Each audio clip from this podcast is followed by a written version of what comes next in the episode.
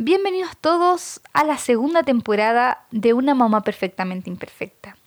Te habla Berito Vidal y hoy comenzamos el primer episodio titulado Un duelo en silencio. Así damos comienzo a esta segunda temporada.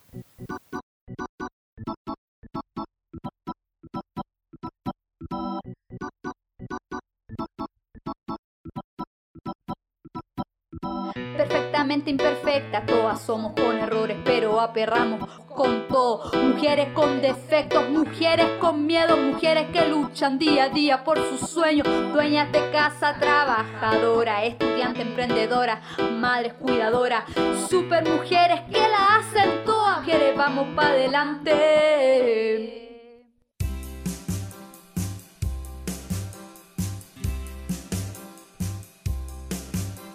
Hola, hola, hola, hola, ¿cómo están todos? Gusto en saludarles. Hace rato que no grabábamos. Em, tuvimos que terminar la primera temporada abruptamente por alguna situación en particular en donde necesitábamos tomarnos un tiempo. Pero este tiempo dijimos no lo vamos a tomar en vano, vamos a empezar a estudiar, a ver qué vamos a ver en esta segunda temporada. Así que nosotros estuvimos trabajando durante no estuvimos en aire, al aire eh, ay, que suena raro eso. Pero sí, es cierto. Está la radio del futuro, el podcast. Ah, está entretenido eso. Eh, bueno, darle la bienvenida nuevamente. Decirles que les extrañé, extrañé sus mensajes, aunque vieron muchos mensajes también me llegaron, donde no estábamos haciendo video y audio.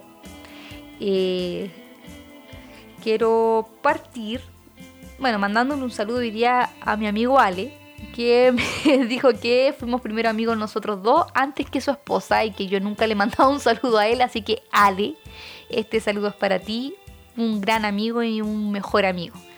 Sí, eh, la verdad es que sí. Em, ¿Cómo han estado ustedes? ¿Cómo va la cuarentena? Nosotros seguimos aquí, ya son tres meses de cuarentena. Tenemos a Eri todavía con nosotros. Eso ahí van los aplausos ya. Aunque no sé si para bien o para mal pero estamos juntos, estamos bien, aún no nos divorciamos, no es broma. Eh, estamos juntos, difícil la convivencia, pero creo que no ha sido tan difícil este último tiempo. Al principio no, después sí, ahora no. Las chiquillas están súper contentas con él en la casa, yo también. No, ella también. sí. Eh, han habido algunos conflictos ahí, pero nada que no se pueda solucionar.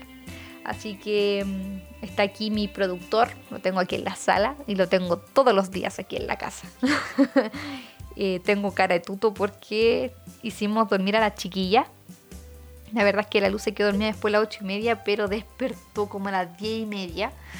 Y hacerla dormir de nuevo fue horrible, así que me estaba quedando dormida. El Eric también, pero dijimos, no, tenemos que volver a grabar porque ayer hicimos un intento de grabación, pero hubo alguna dificultad técnica y tuvimos que volver a grabar. Dicho esto, saludado y todo lo anterior, eh, quiero comenzar esta, esta temporada, voy a decirlo un poquito. La segunda temporada está planeada con este hashtag que nos va a acompañar durante todos estos episodios con distintos temas con referente a esto. El silencio no ayuda. Este es nuestro hashtag. Ay, que suena bonito nuestro hashtag. El silencio no ayuda que está, va a estar presente a lo largo de todos los episodios, a lo largo de todos los temas que vamos a tratar. Sí, temas que estamos callando, temas tabú, temas que no nos dejan avanzar, temas que nos están matando por dentro y vamos a hacerlos visibles. Vamos a, visibilizar algunos temas eh, y junto a esto quiero invitarte a que en cada episodio puedas escuchar y interactuemos. Sí, ¿cómo interactuamos? Ah, súper fácil. Aquí va cómo es. redoble tambores ya. Sí, que eso no sonó como de redoble tambores. Hay un poco. Ya. ¿Cómo? Quiero decirles que a través de mi Instagram, ah, como arroba verito-vidal, estoy compartiendo algunas encuestas. Quiero dejar claro que son 100% anónimas. Yo no tengo idea de quién la realiza ni su respuesta. A mí solamente me sale el total de personas que respondió y la respuesta en un tema global. o sea, en porcentajes. Así que yo no tengo idea de eso, para que queden claro que es 100% anónima. A través de esa encuesta vamos a ir eh, interactuando a través de los temas que vamos a ir tratando y también a través de los mensajes que me han ido llegando no solo por Instagram, por eh, Facebook, por WhatsApp y por YouTube, que ustedes dejan ahí encima, van a ir dejando en los comentarios si es que desean. Eh, vamos a ir interactuando. De hecho, yo agradezco mucho a quienes, a quienes participaron de la primera encuesta. De verdad que me sorprendió la cantidad que respondió. De verdad no esperaba, yo esperaba que respondiera mi mamá, mi hermana, mi suegra y una amiga. Y eso. Pero no, respondió muchas, muchas, muchas, así que le agradezco el tiempo que se tomaron para responder y sobre todo agradezco también los mensajes que me llegaron compartiendo sus experiencias conmigo. De verdad que yo las atesoro mucho. Em, para mí vale mucho esto de que hayan compartido conmigo sus experiencias y yo también compartí con ustedes la mía. Porque el tema que hoy vamos a hablar es un tema que eh, la verdad eh, me llega mucho porque yo lo viví. Yo soy una de las que vivió un duelo en silencio. Sí. ¿Por qué un duelo en silencio? ¿Por qué lo titulamos así? Porque muchas de nosotras hemos tenido un aborto espontáneo, hemos, hemos sentido esa pérdida y la verdad es que la vivimos en silencio. Este dolor lo mantenemos en silencio, tenemos este dolor dentro y no lo hacemos escuchar. No les damos ese espacio a ese hijo no nacido. ¿Hijo? Sí, escuchaste bien. Hijo no nacido. Porque para algunas personas es una célula. Para otros científicamente o no sé, técnicamente se podrá decir feto, embrión. Para nosotros es un hijo no nacido. Porque así lo sentimos. Y hoy es ese el tema, el aborto espontáneo. Voy a partir dando algunas ideas, algunas cosas, algún estudio que porque yo me preparé, esta cuestión no estaba así, así como hecha, no, yo me preparé para que pudiéramos conversar bien el tema y podríamos compartir experiencia. Eh, el aborto espontáneo ocurre antes de las 20 semanas de embarazo, cuando este feto no podría sobrevivir fuera de la, del útero de la madre. Así se le llama al aborto espontáneo. Eh, es importante decir que una de cada cuatro mujeres sufre un aborto espontáneo o natural, que también se le llama así, durante el primer trimestre del embarazo. Un aborto espontáneo es más común en el primer embarazo, pero es repetitivo. Puede ocurrir dos, tres o más veces. Y de hecho, más de dos abortos es mucha la probabilidad de que el tercer embarazo también sea un aborto o llegue a terminar en un aborto. Existen tipos de aborto espontáneo. Por ejemplo, yo creo que muchas hemos pasado la amenaza de aborto. Esta es cuando hay un poco de hemorragia o contracciones uterinas eh, que se sienten como cólicos, para las que no saben porque no han tenido hijo antes, eh, pero el cuello uterino permanece cerrado, el sangrado nuevamente empieza a detenerse y el embarazo puede continuar normalmente. Hay un aborto que es inevitable. Sí, el aborto inevitable es cuando este cuello se abre y ahí ya no hay probabilidad de que el embarazo pueda seguir. Y dentro de esos está el aborto incompleto, que es cuando queda una parte del tejido del útero es exportado y la otra parte queda dentro, entonces es necesario extraer lo que quedó dentro. Está el aborto espontáneo completo, que es aquel que eh, el tejido del embarazo sale todo del útero. Y está también el aborto retenido, que es cuando el sangrado, cuando, perdón, cuando no hay sangrado, cuando no hay dolor, pero el ultrasonido tiene una mala noticia, esa que te desgarra cuando te indica que este embrión, este feto, este bebé quedó sin latidos cardíacos o el, el saco gestacional está vacío y sin aviso, sin nada, te llega esta noticia de golpe. Eh, bueno, lo, pasé súper rápido, la verdad, porque em, es una pincelada para que tengamos una idea, aquellas que no sabíamos bien el tema, porque no hay mucha información dada, sobre todo en la salud pública, cuando te suceden estas cosas. Los doctores creo que son medio especiales, porque son súper fríos, súper fríos y nunca te dan una respuesta. Eh, a mí me pasó, yo los tuve dos abortos espontáneos completos y la verdad es que la salud pública me, me dejó plop. Eh, los médicos nunca me dijeron qué pasó, eh, creo que para decirme las cosas tampoco tuvieron tino, no tuvieron un poco de empatía y fue un trámite más. Esa es la verdad, fue un trámite más para ellos. Así que para, por eso estoy hablando un poquito de qué se trata, cuáles son y cuáles podrían ser las posibles causas.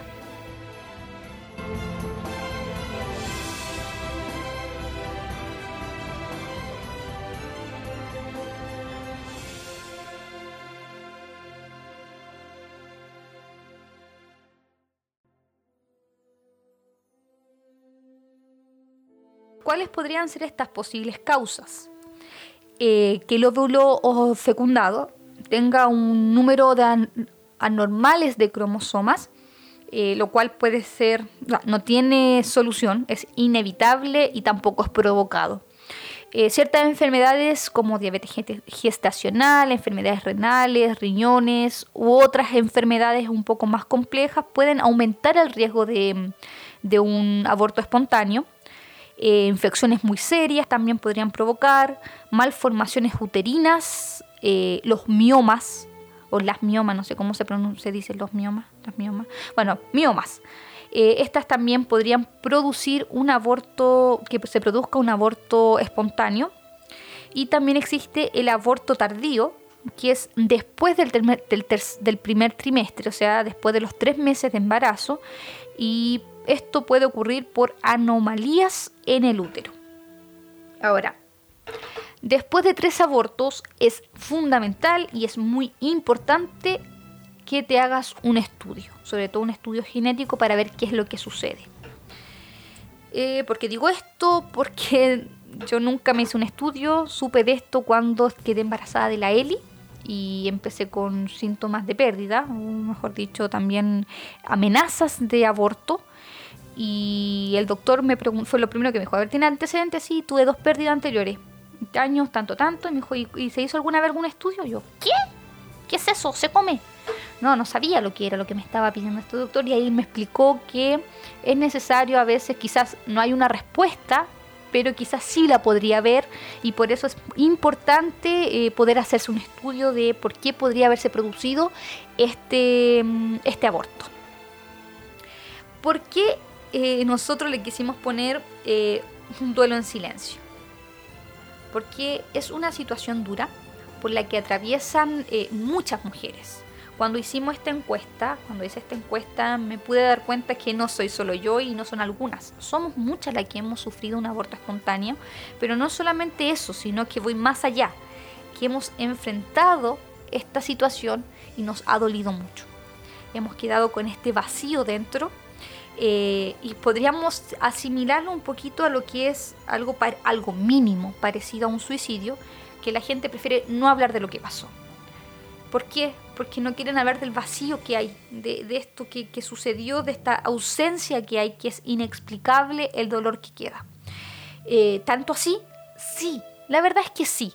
¿Sabes por qué? Porque para la que hemos perdido y hemos sentido esta ausencia, esta pérdida, es un dolor es un dolor porque para nosotros no es una célula, para nosotros no es un feto, para nosotros no es un embrión, para nosotros no es un huevo, no recuerdo la, eh, cómo lo, nombran los doctores, pero el huevo no sé cuánto, no es eso. Para nosotros es algo que nos dolió, es nuestro hijo, que iba a nacer y no alcanzó. Eh, perdón que lo diga así, perdón que sea tan directa, pero es lo que yo siento y quiero transmitir y que no solo yo siento, sino que a través de sus experiencias que compartieron conmigo, también lo sienten así.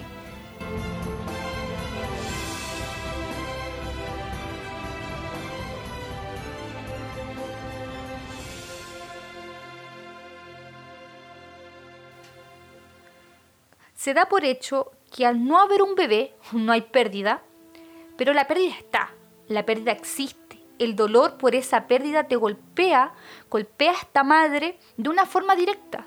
Sí, lo esperaste, esperaste este bebé, quedas embarazada, lo pierdes. O es más, no sabías que estaba embarazada, pero al enterarte, te dolió. Sí, te duele, nadie está dentro tuyo. Y te guardas este dolor. ¿Por qué? Por lo que dicen los demás, porque no te entenderían, porque los médicos te tratan como que fueres un, fueses un, trámite más y no fueras eh, un dolor real. Entonces yo hoy día quiero eh, traspasar esto. El dolor existe porque esta pérdida existió. No es algo más. El dolor puede aparecer de muchas formas y entre esas puede aparecer como una sensación de vacío, una sensación de tristeza, una sensación de culpa. Sí, culpa, de repente decimos, si yo no hubiese hecho esto, si yo no hubiese tomado tal hierbita, si no hubiese tomado este tal medicamento porque no sabía que estaba embarazada, o si no hubiese hecho esa fuerza, eh, mil cosas. Si no hubiese estado trabajólica y me hubiese, no sé, me hubiese cuidado un poco más, hay mil razones por las que uno se podría culpar, pero yo creo que las cosas pasan por algo. Una de cada mujeres sufre un aborto natural durante el primer trimestre del embarazo. Eso es algo real. Eso es algo que es más común de lo que nosotros pensamos. ¿Y por qué lo digo? Porque es necesario romper este silencio de este duelo que tuvimos que vivir en silencio, porque a tu alrededor puede haber personas que lo estén pasando. Y es más, hay personas, hay mujeres que lo van a pasar, porque es inevitable. El silencio no ayuda, no, no, no ayuda, al contrario, te genera más dolor, te genera depresión, te genera más culpa, te genera más eh, carga incluso emocional, física. Es necesario romper el silencio, es necesario decir, sí, yo sufrí esta pérdida, este bebé para mí sí existió. No lo vi, no lo palpé, pero estaba dentro mío. Eso si es necesario, da espacio a todas las emociones que tengas. Si tienes ganas de llorar por esta pérdida, hazlo. Pero no te quedes viviendo con esas emociones dentro, callándolas.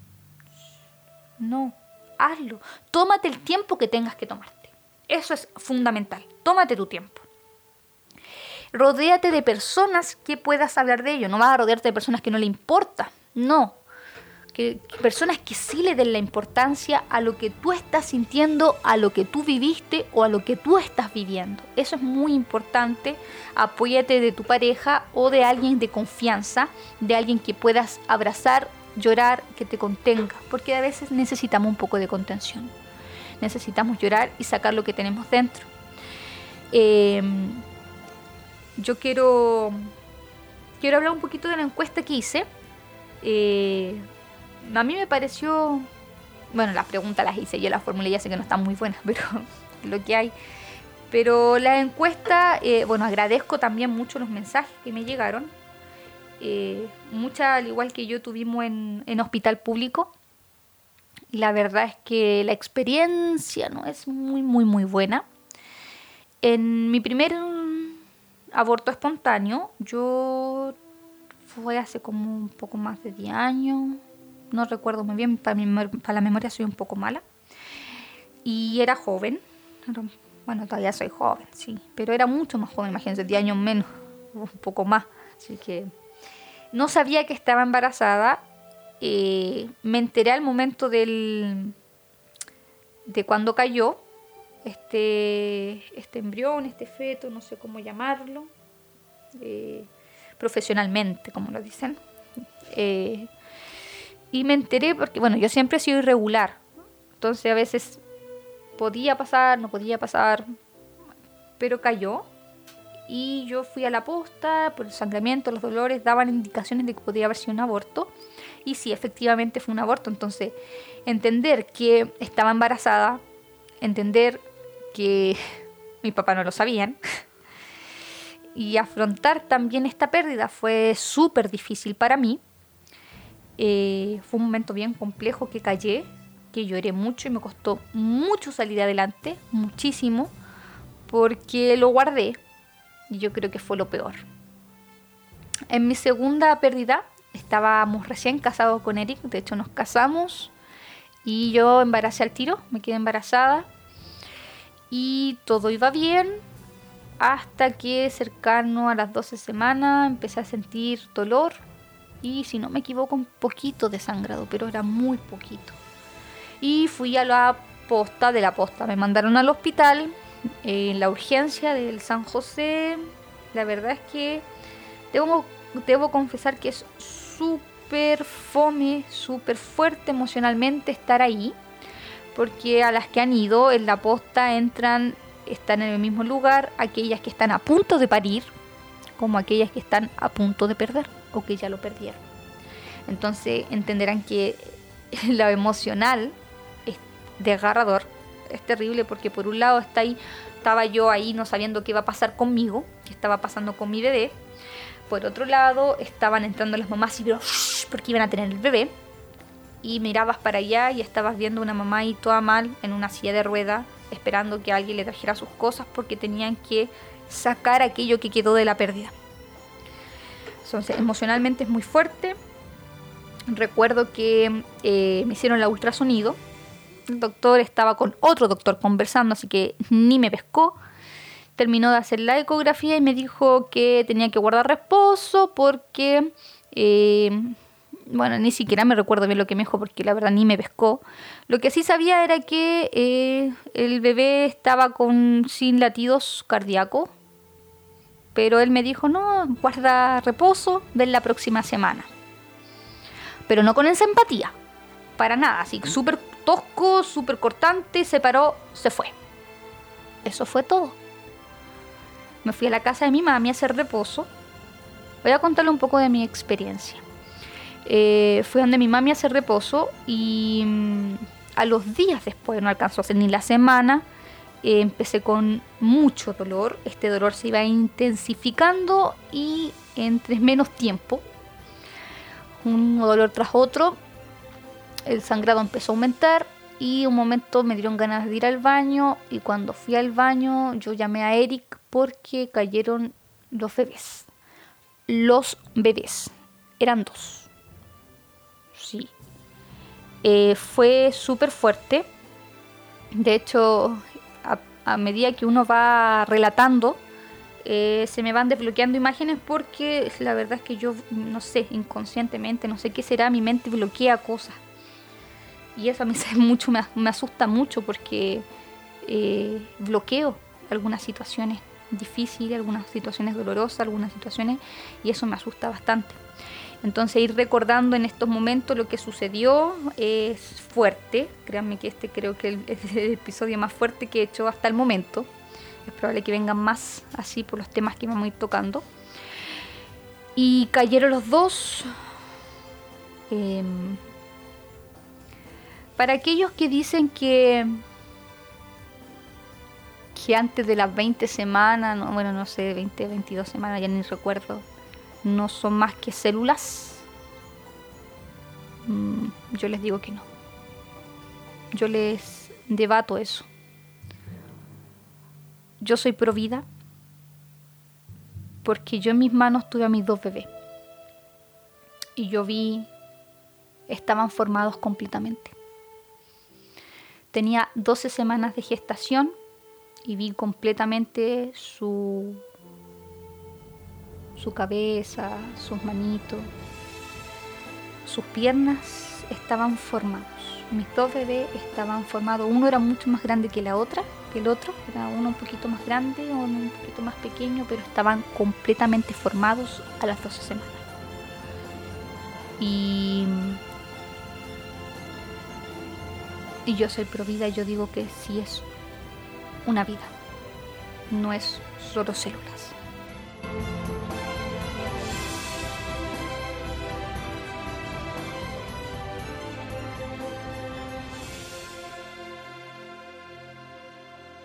Algunas de, de las que respondieron la encuesta se comunicaron conmigo a través de Instagram, Facebook, eh, de las redes sociales. Eh, compartimos experiencia y bueno, varias estuvimos en, la salud pública con esta situación y vimos cómo es un trámite más, cómo es la indolencia, cómo no son capaces de ponerse un poco con un poco de empatía y sobre todo la falta de, información que hay. Porque la verdad es que no te dicen nada, no te explican nada, te mandan para la casa, a menos que sea incompleto o retenido, que ahí es otra situación, en que tienen que eh, hacerte algún, alguna cosa para poder sacar lo que quedó dentro, el tejido que quedó dentro. Pero la verdad es que no hay información, no hay estudio. En mis dos casos, em, dentro de la salud pública, estoy hablando que me tocó, estuve en dos consultorios, en dos CEFAM diferentes, porque estuve en distintas comunas, y la verdad no hay ninguna diferencia entre una y otra. Quizás la única diferencia es que hay, diferencia es que hay en, uno, eh, como que me tomaron, me quisieron hacer el, ingreso eh, como a las 8 o 9 semanas, y en el otro estaban esperando que cumpliera las 12 semanas para recién hacerme un ingreso de un embarazo porque antes como que no le importó que estuviera embarazada. Debo suponer por la, porque debe ser que hay muchos abortos espontáneos entre las 12 semanas. Por tanto, para ellos no es un embarazo eh, que hay que inscribir todavía, porque para ellos no es un bebé. Lo digo así de frío, sí, porque así lo sentí. Eh, y lo peor aún es que aún diciéndoles de que yo ya había tenido pérdidas cuando quedé embarazada de la Eli. Aún así, no me consideraron, no me tomaron en cuenta y tuve que esperar prácticamente tener eh, varias semanas para que me hicieran recién un ingreso para ver si es que era verdad que estaba embarazada. Así fue. No le estoy exagerando. Y por lo que yo estuve conversando con otras mamitas que compartieron su experiencia conmigo, también fue así.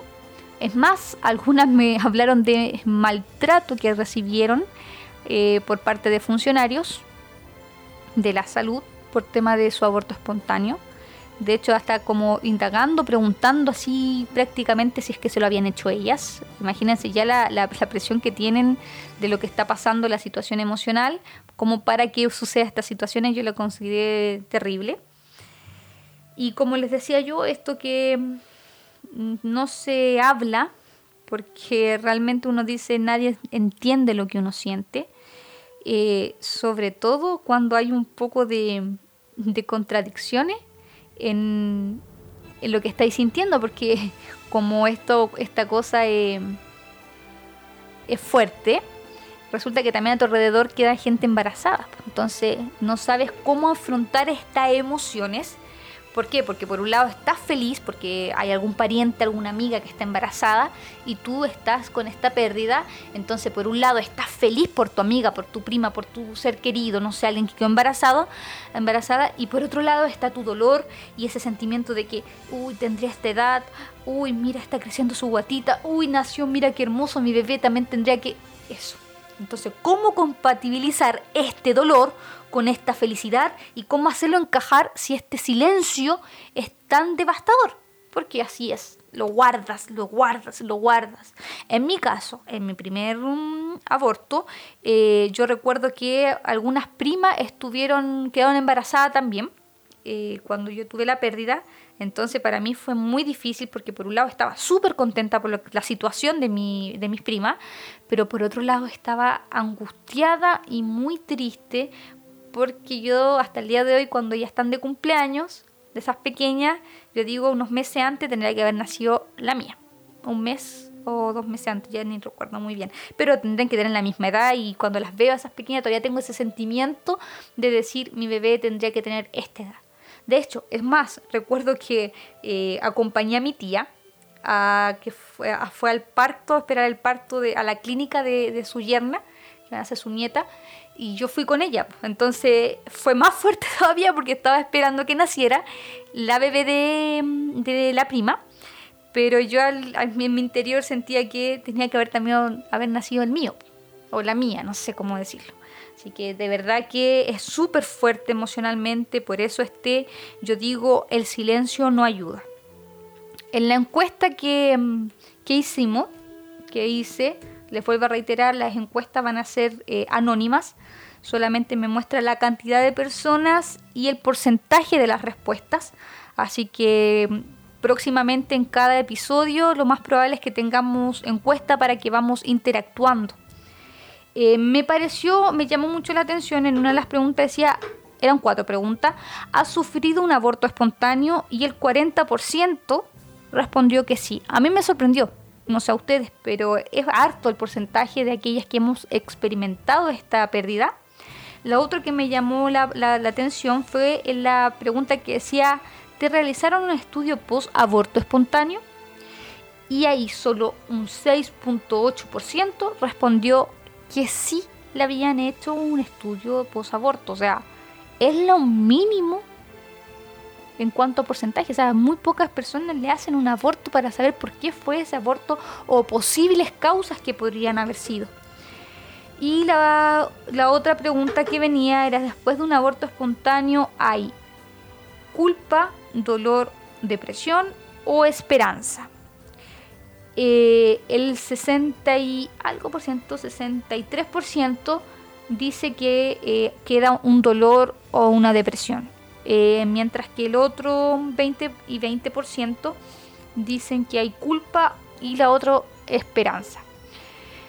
Sí, pues, ven, ustedes mismas en, su respuesta dijeron, pues el porcentaje es súper alto. Queda dolor, queda un dolor, queda un vacío. Yo les, eh, les cuento que hay muchas personas que le dan lugar a ese, a ese bebé no nacido de hecho, hay algunos que, ah, no sé, plantan una plantita, un arbolito, no sé, otros lo conversan en la casa y los hacen parte de la familia aunque no estén. En el caso de nosotros, la Eli sabe que yo tuve dos bebés que no pudieron nacer, que están en el cielo esperándonos, porque nosotros creemos eso, y son parte de nuestra vida son parte de nuestra mm, familia también, aunque no estén. Y quizás no están, pero el amor sí quedó. Ese vacío lo llenamos con amor.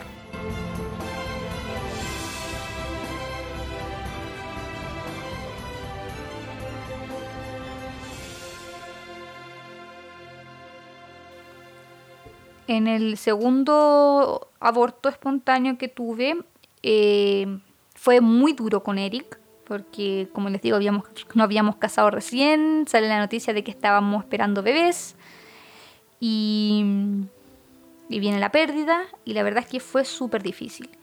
Estuve averiguando y muchas parejas se separan luego de una pérdida porque aparece la culpa, aparece el dolor, en el caso de nosotros, gracias a Dios, nos unió mucho. Sí fue difícil, sí lloramos mucho, sobre todo yo creo por la experiencia de que mm, el aborto haya sido en el baño de nuestra casa, que lo hayamos visto, que lo hayamos palpado, lo hayamos tomado, pero también lo vemos de que también fue una oportunidad de poder sentirlos. Los vimos, los conocimos.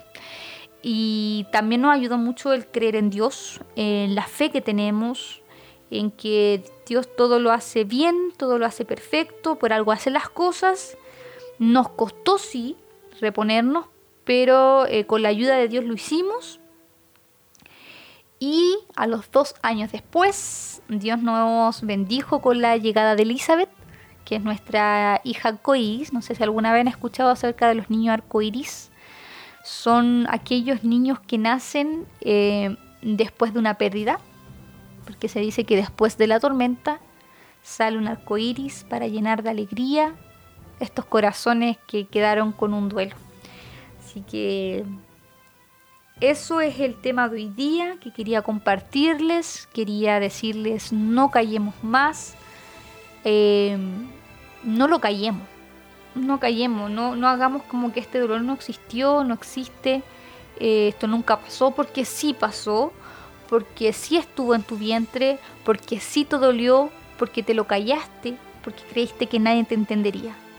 No eres tú solamente la que pasó por esta situación, somos muchas, somos varias las que estamos pasando por esta situación y hemos pasado y van a pasar otras.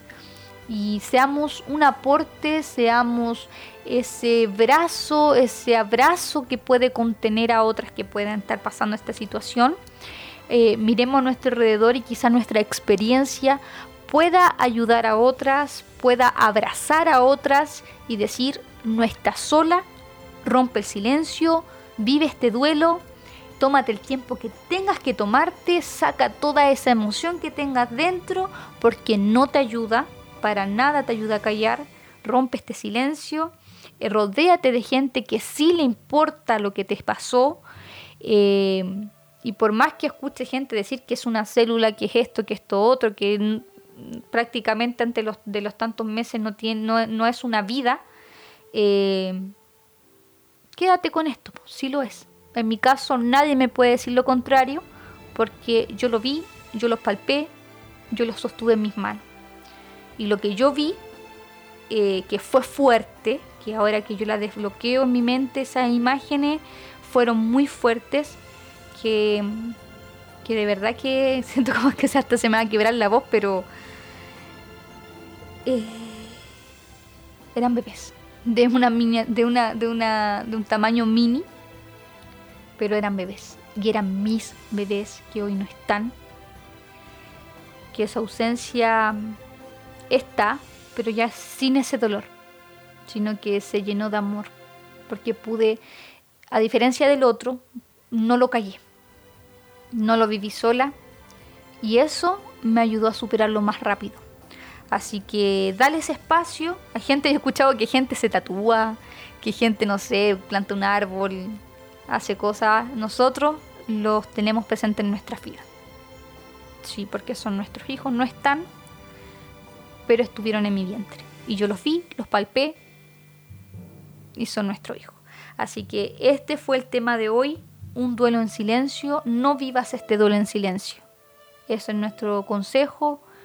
Eh, Dios todo lo hace por algo. Es difícil de entenderlo, pero créanlo. Eso es lo importante. Y eh, a, lo largo de estos, de estos episodios vamos a empezar a ver algunos temas que vamos a tratar, eh, que son temas que callamos, temas que nos cuesta hablar, temas que nos identifican, que nos pasó, y si no nos pasó, a alguien cercano le pasó y también nos duele a nosotros de una forma indirecta. Y vamos a empezar a hablar todos esos temas porque el silencio no ayuda.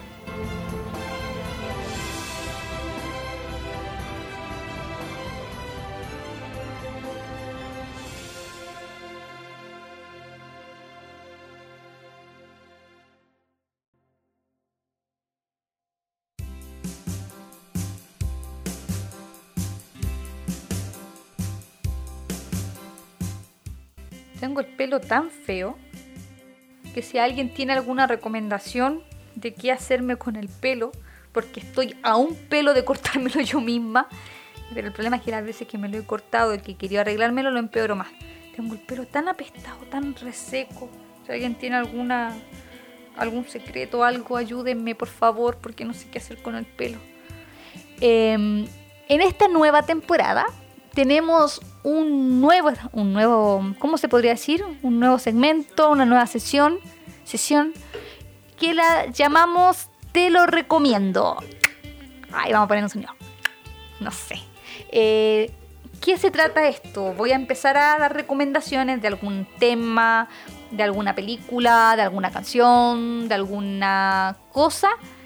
Para eso hicimos este, este espacio y hoy en Te lo recomiendo tenemos a nuestra, a nuestra, a mi querida comunidad a la cual pertenezco también, que es Revista Supermamá.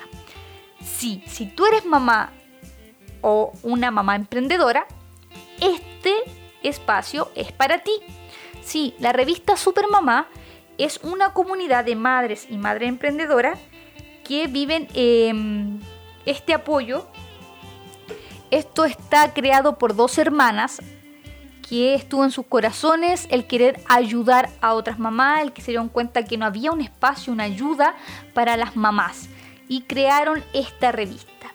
La revista tiene ediciones todos los meses, las encuentras en su página web www.revistasupermamá.cl eh, en esta comunidad, yo creo que más que una comunidad se ha vuelto como una familia porque todas las que seguimos esta, esta revista eh, al final nos alegramos con la otra, estamos pendientes de la otra, se le hacen nuevos lazos, hay comunidad y la verdad es que es súper lindo.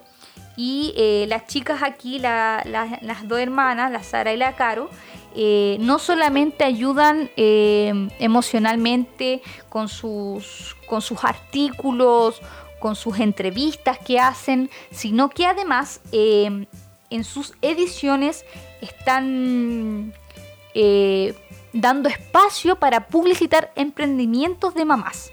Sí, si tú tienes un emprendimiento, comunícate con, la revista, de ahí te voy a dar lo, lo cómo contactarlo para que puedas eh, también tener acceso a esta publicidad que es súper buena.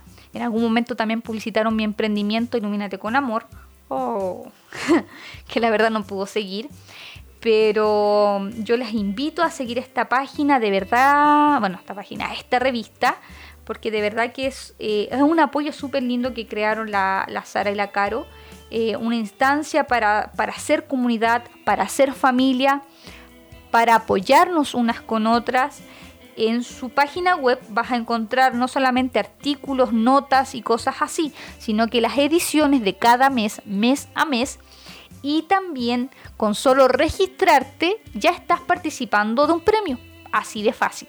En su Instagram, ellas siempre tienen concursos activos para sus seguidoras y la verdad es que los premios son muy buenos porque se han incorporado a esta familia eh, de revista eh, muchas marcas y la verdad es que son realmente son partner porque están ahí 100% eh, apoyando a, la, a, la, revista y a las mamás y mamás emprendedoras. yo las invito a seguir en Instagram Instagram lo encuentras como arroba supermamá.revista. Ahí sigues la cuenta y puedes acceder a todos sus concursos, los online. Bueno, antiguamente habían desayunos, con la pandemia no se puede. Eh, pero hay desayuno online. Ahora acaban de incorporar a partir de, creo, el próximo martes, eh, emprendedoras online. Van a empezar a entrevistar algunos emprendimientos, quién está detrás de cada emprendimiento. Súper bacán que así nos vamos conociendo aún más. Eh, como les digo, hay muchos premios, hay muchos concursos, eh, tienen un, eh, especialistas para poder hablar de algunos temas en sus ediciones. Yo les recomiendo 100% esta comunidad, esta familia, revista Supermamá. Les va a hacer bien, van a hacer lazos, van a hacer comunidad, van a conocer a otros. De hecho, yo creo que muchas mamás que yo tengo en el, en el Instagram son que he conocido en, esta comunidad porque yo tengo la bendición de conocer a la Sara y a la Caro y a poder participar de muchas actividades que han tenido, eh, desayuno, fin de año, eh, aniversario el año pasado, de hecho ahora se acerca el próximo mes su aniversario y van a tirar, dijeron que iban a tirar la casa por la ventana. Así que he tenido la, bendición de poder participar y conocer también a, muchas mamás que, la verdad es que es, es bacán conocerlas y son muy buena onda. Así que yo las invito a ser parte de esta comunidad que es Revista Super Mamá. Así que si eres mamá o mamá emprendedora, sigue esta cuenta porque de verdad que te va a hacer bien. Así que este es nuestro emprendimiento, o nuestro emprendimiento, nada que ver, Nuestra, nuestro te lo recomiendo de esta semana. Y eh, también ellas fueron un emprendimiento que partieron así, como un emprendimiento, un, un proyecto esta revista y la verdad es que le ha ido muy bien.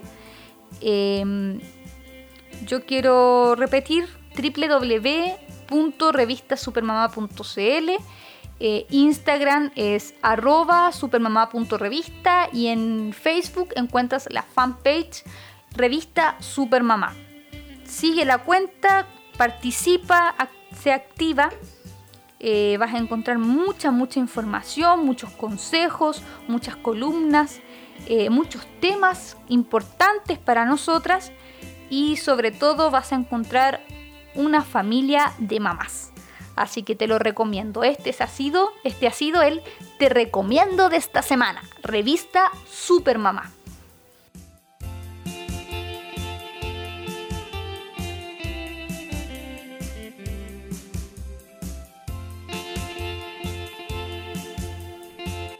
Y en cada episodio vamos a continuar con nuestro espacio esperado por muchos y por muchas, el espacio de publicidad en el cual queremos eh, dar a conocer, que ustedes puedan conocer emprendimientos eh, que son importantes apoyar.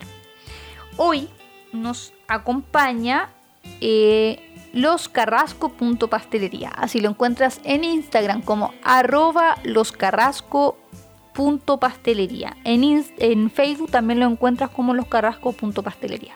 Para que los sigas, veas sus productos, eh, compartas. Eh, si puedes, compra. Si no, difunde, eh, comparte y promociona también. es bueno poder recomendar a otros también el emprendimiento y reconocer el trabajo que es, eh, que es un emprendimiento, porque hay un trabajo desde, desde el producir su trabajo hasta incluso el promocionarlo e ir a dejarlo en algunos casos. Así que sería bueno que puedas compartir y puedas, eh, puedas comprar también al emprendimiento. Eh, los Carrasco.pastelería es un emprendimiento familiar, eh, para qué decir lo que es, pastelería y repostería. Em, yo hoy día le estuve preguntando a ellas que, cómo nace ello, cómo es pastelería Carrasco. los Carrasco.pastelería. Y dice que ellos nació por una necesidad de que son siete personas viviendo en una casa entonces, es, el mantener una economía realmente eh, estable es un poco difícil. Ya es muy difícil mantener una economía cuando somos pocos en una casa. Imagínense cuando hay siete personas. Es mucho más complejo. Entonces eh, me decía que, mira, yo estoy leyendo un poquito lo que me escribió porque lo encontré súper interesante. Dice, pero siempre hubo un amor por la cocina.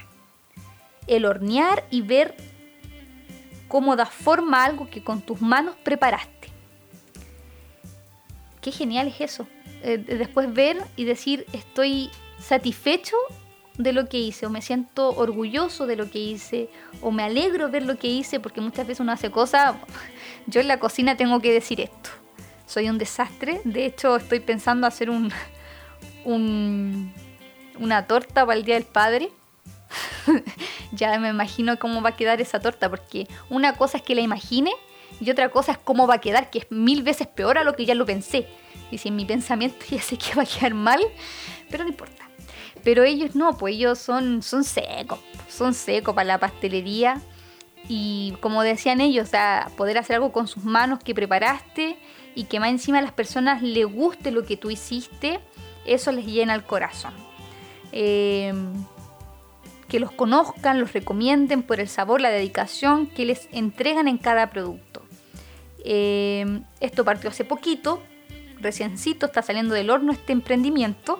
¡Ah, qué buena sale! Está saliendo del horno este emprendimiento.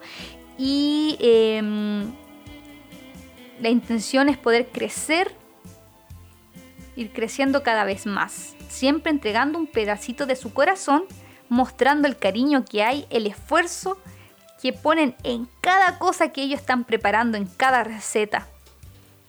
Así que yo los invito a que ustedes puedan ponerse a ver su, Instagram. Yo aquí estoy mirando su, trabajo, se ve muy muy rico todo. Ellos hacen tortas en, en vasos, tortas grandes, pastelería fina, pais, ¡ay qué rico! Tortas, postres, tartas, muchas cosas muy ricas. Yo les invito a, primeramente, seguir su página. Segundo, den me gusta su trabajo porque no hay nada más confortador que la gente vea tu trabajo y lo valore. Tercero, compre. Sí, no vaya a comprar al supermercado porque aparte la pandemia está muy fuerte. Mejor vaya al emprendimiento a personas que necesitan ese vender estos productos porque también es un ingreso para su hogar y a la vez usted está comprando algo muy rico, muy bueno. Y eh, como yo le estaba diciendo, vea sus productos, lo rico que es, se va a tentar y va a querer comprar. Cotice, cotice con nuestros amigos, arroba los, los carrascos los carrasco.pastelería. ¿Por qué siempre yo me tengo que complicar al, al, nombrar los emprendimientos? La temporada pasada me pasó lo mismo, parece que voy por la misma vía, complicarme la vida. En su Instagram o en su Facebook, los carrasco los Carrasco.pastelería. ¿Te dais cuenta si no hay caso? Si no hay caso, hombre. Hay, una cuestión conmigo aquí. Apoye el emprendimiento, apoye a nuestros amigos. Los Carrasco Pastelería son parte de una mamá perfectamente imperfecta. Eh, como siempre digo, si no va a comprar, si no puede comprar, difunda, recomiende, dé me gusta, comente y participe, sea, sea solidario, sea empático y prefiramos, prefiramos, cacha, prefiera el emprendimiento. Eso es nuestro espacio de publicidad para nuestros amigos, nuestras amigas. Eh, decirle que lo hacemos con mucho cariño. Este espacio está dedicado para ustedes porque sabemos lo difícil que es ya tener un emprendimiento. Nosotros tuvimos uno, eh, no funcionó, pero sabemos lo difícil que es y, queremos decirle que estamos con ustedes. Aquí eh, una mamá perfectamente imperfecta está abierto para todos los emprendimientos porque sabemos, como les dije, que es difícil y más aún en tiempos de pandemia, donde las ventas bajan, donde está todo más complejo. Así que un abrazo a la distancia, vamos a salir adelante, confiemos en Dios y como están recién partiendo, les mandamos ahí un, un abrazo para que crezcan aún mucho más, que Dios pueda bendecir aún más su emprendimiento y fructifiquen siempre. Ese es nuestro deseo para ustedes, loscarrasco.pastelería. Aquí yo creo que por aquí podría salir así, para que lo puedan seguir, loscarrasco.pastelería. Si lo encuentras en Instagram y en Facebook, loscarrasco.pastelería. Ah, acabo de salir eso. Ay, que soy loca.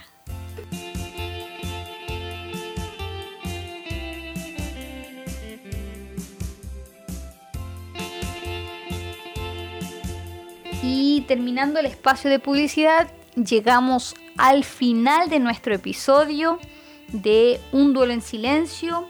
Espero haber podido ser un aporte para su vida, haber sido de bendición, haber podido eh, decir que hayan entendido que el silencio no nos ayuda, necesitamos sacar esto que nos está afectando, necesitamos ser eh, vaciados de lo que nos está cargando, lo que nos está doliendo, para poder empezar a llenarnos nuevamente. Así que eh, yo les envío un beso. Quiero decirles que mm, voy a seguir haciendo una encuesta para que sigamos interactuando. Vuelvo a reiterar, son anónimas. No tengo idea quién la escribió, o sea, quién la respondió, ni sus respuestas. A mí solamente me sale el total de personas y el porcentaje según la respuesta. Así que para que interactuemos, mi eh, celular, mis redes sociales están a disposición si ustedes eh, quieren compartir sus experiencias conmigo, según las encuestas o según algo. Si ustedes necesitan conversar, eh, yo estoy dispuesta ahí para recibirles. muchas gracias también por aquellas que me escribieron de verdad. Muchas gracias por compartir conmigo sus experiencias. Eh, voy a adelantar un poquito, voy a hacer un spoiler. Eh, siguiente, el siguiente episodio, el siguiente que vamos a tener, em, se llama Un grito en el silencio. Así lo, lo llamamos. Así que las invito a que puedan seguir escuchando mi podcast, que podamos seguir conversando, no solamente puedan ver el video, sino que podamos interactuar en mi cuenta de Instagram como arroba verito-vidal en Facebook eh, me, hizo una fanpage, por aquellos que no tienen Instagram, que es eh, Una Mamá Perfectamente Imperfecta. Mi canal de, YouTube, que es Berito Vidal B y B.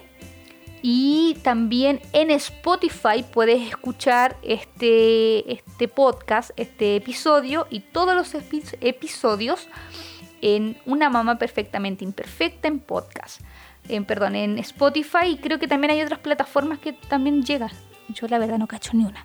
Aquí mi productor es el que me hace esas cuestiones, yo no cacho nada.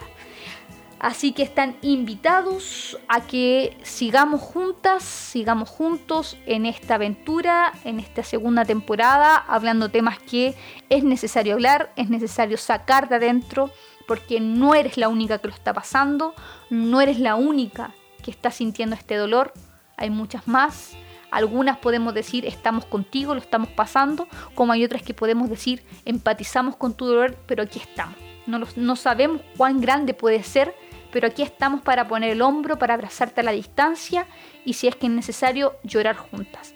Eh, como les dije, yo no tengo ningún inconveniente en que quieran compartir sus experiencias a través de las redes sociales. No voy a dar nombres para que no se preocupen. Eh, vamos a ser ahí lo más rigurosa posible. Si es que quieren compartir sus experiencias. Nos vemos muy pronto en otro episodio de Una mamá perfectamente imperfecta. Así que muchas gracias, de verdad, muchas gracias por tanto apoyo que he recibido eh, cuando dije que venía una segunda temporada. De verdad, muchas gracias a aquellas que han mandado un video cantando la, intro de este podcast. Si aún quieres hacerlo, hazlo. Mándame tu video cantando la intro de este podcast. Podcast, otra vez. Estoy con el podcast. Podcast. Así que un abrazo, un beso y nos vemos en el próximo episodio titulado Un grito, de un grito en el silencio en Una mamá perfectamente imperfecta. Te Berito Vidal. Muchas gracias.